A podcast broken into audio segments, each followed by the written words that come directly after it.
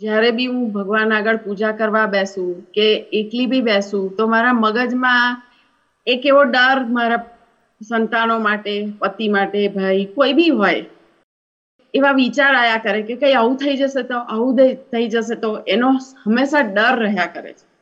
તો મારે શું કરવું? અત્યાર સુધી કેટલી વાર એ વિચારે પ્રમાણે બન્યું છે? એકે વખત એવું? ના. એટલે આ કલ્પિત ભય છે ફક્ત. બુદ્ધિ કેવી છે? વિપરીત બુદ્ધિ? સો જાતના ભય બતાડે. ખરેખર એકે બનવાનું ના હોય. એટલે હવે શું કરવાનું? આવું ભય બતાડે ને પ્રાર્થના કરવાની. ધારો કે દીકરો બહાર ગયો હોય ને કલાક મોડો થયો આવતા તો આપણને મનમાં વિચારા કે આવું થયું છે આવું થયું હશે. મનમાં ભરેલો ડર છે બધા.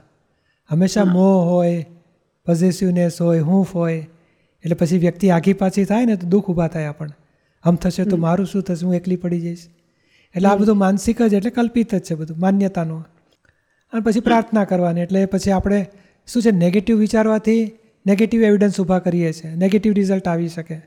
તો આપણે પોઝિટિવ મૂકીએ છીએ કે ના સલામત રહે, વિઘ્ન ન આવે, અંતરાય ન આવે દ્રક્ષા કરજો. પોઝિટિવ ભાવના મૂકી પોઝિટિવ થશે બધું.